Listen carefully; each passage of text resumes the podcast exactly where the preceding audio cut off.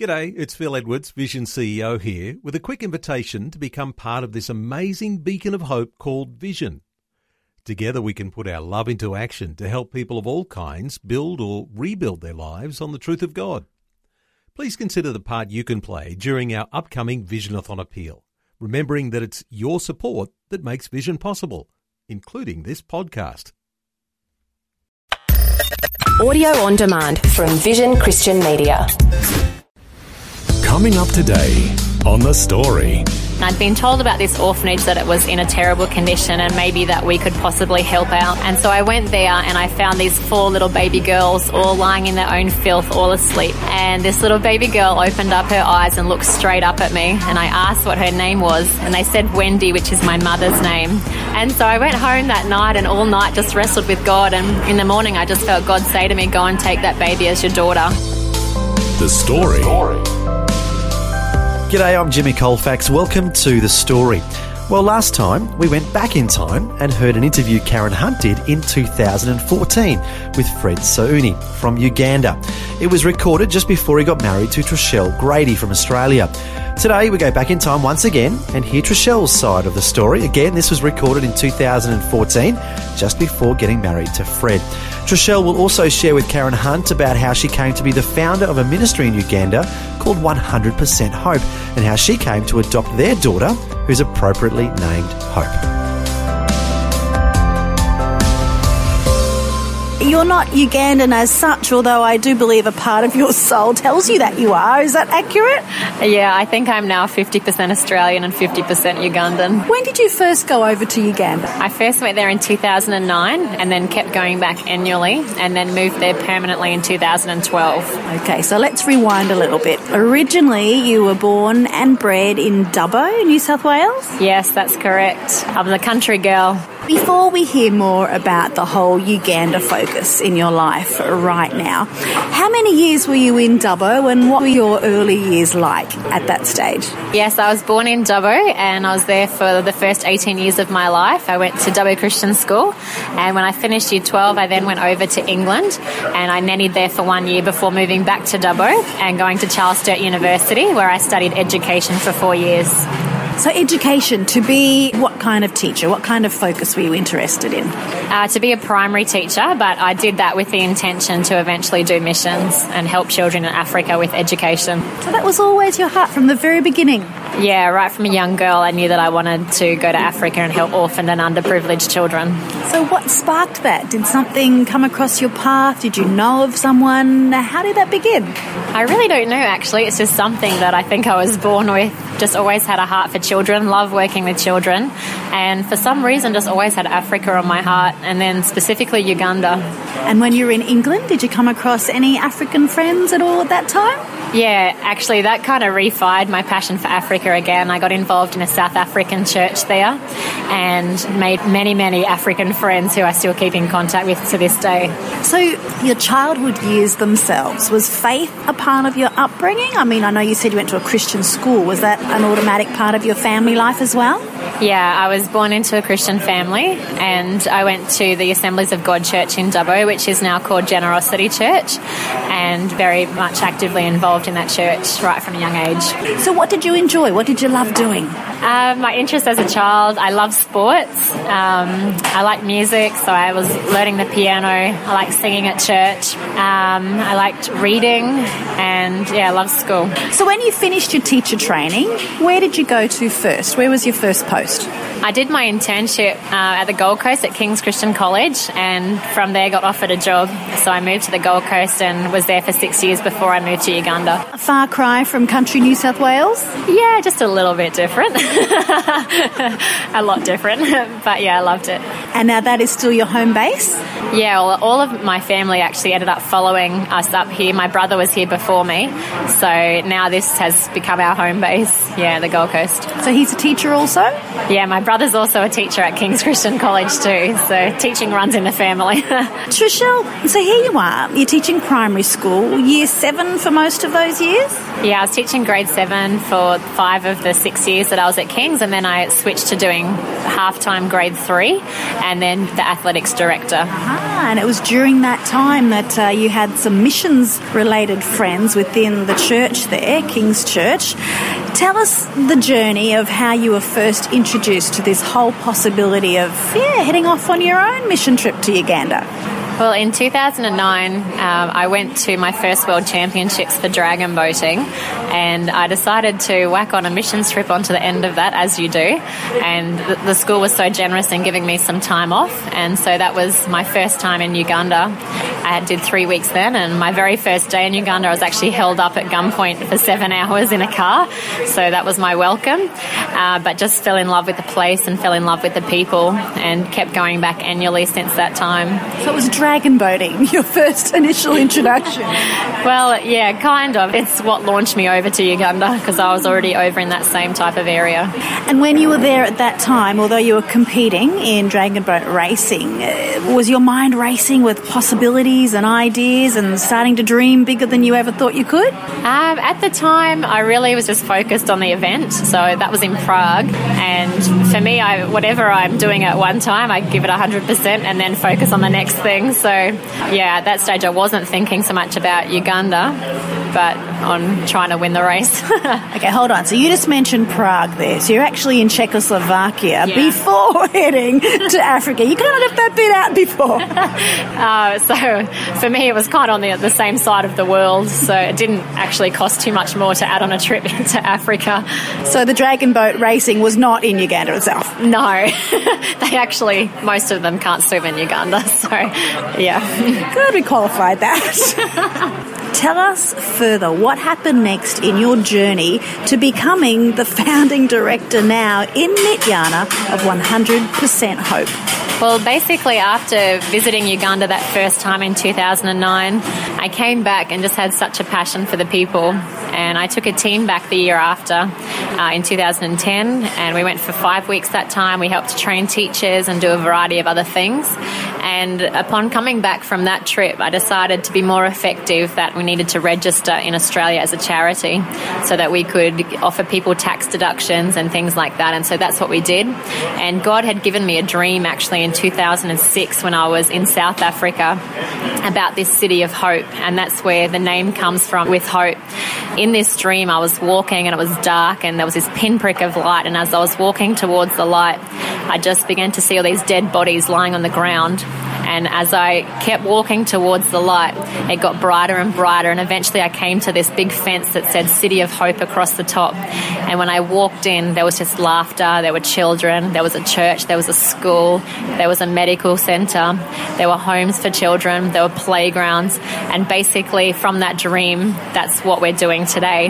So in 2011, I took term four off school and went back to Uganda for four months. And at the end of that time, when I was in the airport coming back to Australia, I was a mess. I was crying and I didn't want to come back to Australia. But God said to me, You need to go back and fulfill the commitments that you've made. So I came back here and I basically just said to God, God, whenever you want me to go to Uganda, I'm ready. It was in March of 2012 when I went to hear the machine gun preacher talk. And as I was coming home from that, God said to me, pull over on the side of the road. And so I did. And God just said to me, now is the time to go.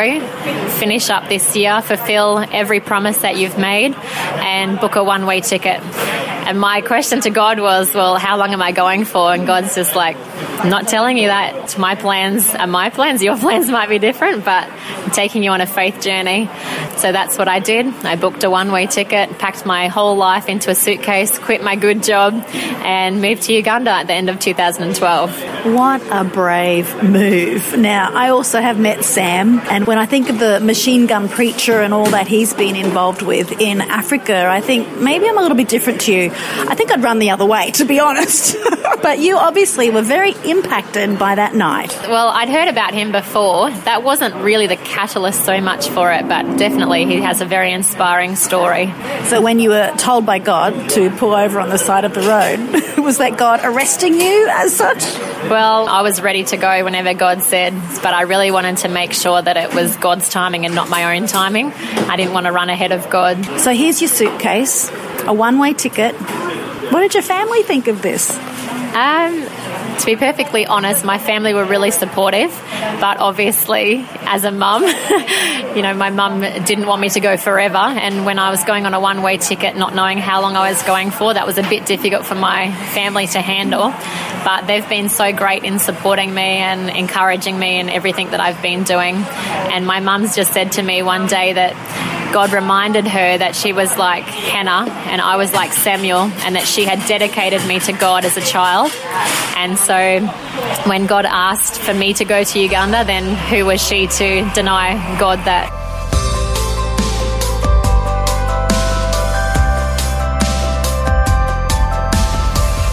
You're listening to The Story.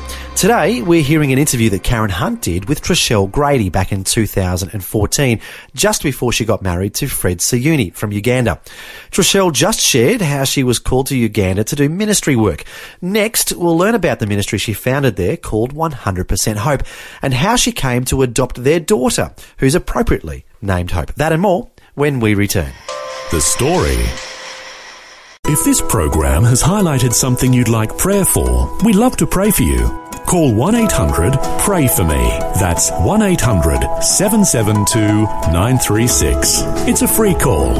Or text 0401 132 888.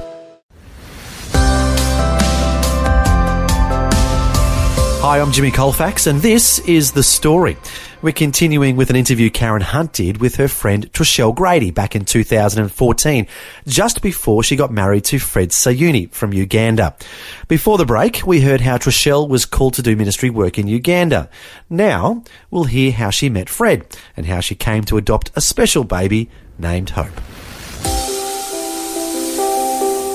You're newly engaged to Fred. We did share his version of your story. Since then, you've adopted this beautiful little baby girl. Her name, too, is Hope. How old is Hope now? Hope is 20 months now.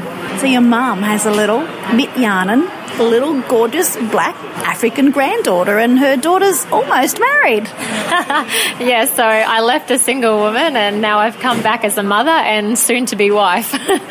so, give us your version how you met Fred and the people that you really became a part of family. Sure. Well, I first met Fred actually in 2009 when I first went there, and we were just friends. There was no romantic interest at all. But then last year, we started 100% Hope in Uganda together with two other people. And in June, June 15th, actually, Fred got up the courage to ask me if we would pray together for three months uh, and see if God wanted us to start a relationship. And so, in that culture, you're not meant to really tell anyone when you are doing the whole courting process as such, and they don't do dating. Um, so, I said to him that I would agree as long as we could tell our parents and my pastor so that we could have them praying with us as well. And so, we, st- we did that for three months, and then at the end of it, we all felt peace, and we even had a few prophetic words actually from people that didn't even know him and the rest is history. so, when you talk about the other two people that you established 100% Hope with, are they Australian? Are they Ugandan? No, so I'm the only Australian that's involved in the organisation in Uganda. We have an Australian committee here who are all volunteers, and our heart really is to empower local people. So even where 100% comes from is that we make sure that 100% of the money goes across to Uganda, and so only local people actually get paid out of our organisation, and we want to make sure that 100% care is given to the children. We want to take care of their spiritual, their housing, their academic, their nutrition, every facet of their life. We want to make sure that we are providing that full care. Trishelle, for those of us who can't tangibly see what 100% hope looks like, we can't see the pictures right now, we're not there ourselves. Paint the picture. What does it look like, and what is it that you and your team really are doing? Thanks, Karen. Well, basically, at the moment in Uganda, we've just purchased 11 and a half acres of land and we've started Hope Village And so on Hope Village, we have planted a church last August, which Glow Church on the Gold Coast helped us to build. We have a piggery project, which the Australian government invested into for us to help become a bit more self sustainable. We have 100 children that we're caring for, and we're sending them to school. We have child sponsorship to enable them to do that, so we have many people partnering with us. We also have just started building a nursery, and we're hoping to open that up to the community uh, in February 2015. We really believe that education is key in breaking the poverty cycle. So, for you as a teacher, are there other teachers as well within your team? Actually, three out of four of our local directors in Uganda are all teachers. that helps. yeah, definitely. and you mentioned the piggery. What does that look like? Well, we have 24 sows and four boars. I've become a piggery expert, even though previously I knew nothing. Even though I was a Dubbo girl, I probably should. uh, and basically, we breed them, and the female piglets we sell off after they've been weaned, and the male piglets we castrate, and then we rear them as finishers to sell them for their meat. So it's just giving us some more money that we're able to use. And every 10th piglet we also give away to the community so that we're helping families in poverty to be able to do something for themselves and to be able to support their family rather than always, you know, getting handouts from people. So the 100 children that you have, do they help with the work in the piggery too? No, they're so busy at school. The school hours there are crazy. They go to school from 7 in the morning and the older kids don't get home until 10 o'clock at night. So serious? Yes, very different to the Australian schooling system. Do you have a capped limit of 100 children? I'm sure there are many others in the area who would love to come and be a part of what you're doing. That's a very good question. We've actually reached our limit at the moment because we're renting two homes for the children that we've got in our care until we're able to raise funds to build permanent children's homes. And so at the moment, we have stopped there unless we get an emergency situation because we work a lot with the government and with the police so that when they get serious cases, they will place them in our homes. So are most of these children orphans? Actually, a mixture. The majority of them we call vulnerable. And what I've found in Uganda is that orphan doesn't necessarily mean that they're vulnerable. You can find orphan children whose extended family are still quite well off and they're able to take care of them. Whereas you can find a child who has both parents but literally has nothing and doesn't have access to education or health care. So we say that we look after orphaned and vulnerable because we want to make sure that we're helping those in most need. Okay, so about the funding, you said you've just purchased, what, 11 acres of land. How did that come to be? We do lots of different fundraising events, and our committee here in Australia are just amazing at helping us with that. Uh, we have child sponsorship, which helps us to care for the children. We wouldn't be able to look after the children without that. And we just get different donors that sometimes come across our website. A lot of it's word of mouth, or we have volunteers that come over and help out who sometimes will raise funds to bring over as well. Yeah, every month can be a bit of a challenge with the budget. So only 13% of young children have access to pre primary education, which is a terrible statistic. We're big believers in education, and without that solid foundation, the children are being set up to fail. Okay, so let's mention the website now, and then we can come back and uh, remind people of it again at the end. But right now, www.100-hope, H-O-P-E dot org. Is that the best place to go to to find out about these options? Yeah, the website is one place, and we also have a group and a page on Facebook. So if you search for 100% Hope, you'll also find us there. And percent is the little percentage symbol or the word? The percentage symbol. it can be tricky. Concluding the conversation now with Trishelle Grady. Trishelle is a beautiful Aussie girl, a woman, I should say. Sorry, hun. And she's the founding director of 100% Hope in Mityana, Uganda. Now, we've been unpacking some of your story, how you first grew up in Dubbo uh, as a teacher. You went on a dragon boat racing competition in Europe, ended up in Uganda, hooked in with missions, and here you are now establishing this whole children's organisation and centre in Mityana. But your little baby daughter, Hope, you already have a gorgeous little African baby in your arms that you've brought back here. Tell us the story of how you came to find hope in your world. Well, Hope is definitely one of my joys of life. I first met her when she was eight weeks old in an orphanage over in Mityana, and I'd been told about this orphanage that it was in a terrible condition and maybe that we could possibly help out. And so I went there and I found these four little baby girls all lying in their own filth, all asleep, and the local care worker just sitting there doing nothing to care for them. And this little baby girl opened up her eyes and looked straight up at me, and I asked what her name was, and they said Wendy, which is my mother's name. So I was just, ah, oh, maybe I, you know, I should take this baby. But then I went, Trishelle, you can't just take a baby. and so I went home that night and all night just wrestled with God. And in the morning, I just felt God say to me, go and take that baby as your daughter. Not even go and foster. It was just take her as your daughter. So I called the director straight away. She said, come on over. And I told her what God had said to me. And she said, in two weeks, you'll have your daughter. During that two weeks, I actually took Hope to get her immunisations at the main hospital, and they had a, a, card there for her already, and it said Hope Wendy Mercy was her name. And I'd always said that I would call my first daughter Hope. so Hope Wendy was actually a name that I would choose for myself. And I took off Mercy, and I wanted to give her a Lugundan name for her heritage, and I chose the name Kisakye, which means grace of God. Now, the reason why I chose that name, Hope's story is that she was born to a lunatic mother, so her mother can't speak she lives on the street. She's homeless. And they don't have facilities in Uganda for people like that. So Hope's mother was raped. They don't know who the father is. Apparently, she's been raped multiple times. And when she gave birth to Hope, she gave birth to her out on the street. She didn't even know how to cut the umbilical cord, and an old lady from a shop nearby helped her to do that. And then Hope's biological mother was walking around the street in the rain with a brand newborn baby. And her way of caring for her was to cover her with dirt and leaves on the street where she lived. Now, the government didn't immediately intervene into the situation, but the very next day, the motorbike drivers there gathered together, and because witchcraft is so prevalent in that society, they stole the baby from the mother and they gathered in the marketplace and they wanted to sacrifice hope because child sacrifice still occurs there, and they believed that that would remove the demons from the mother. And so, as they were getting ready to kill Hope, uh, the government finally came in and they were actually beaten up trying to get the baby out, but they got her out and placed her at that other baby's home.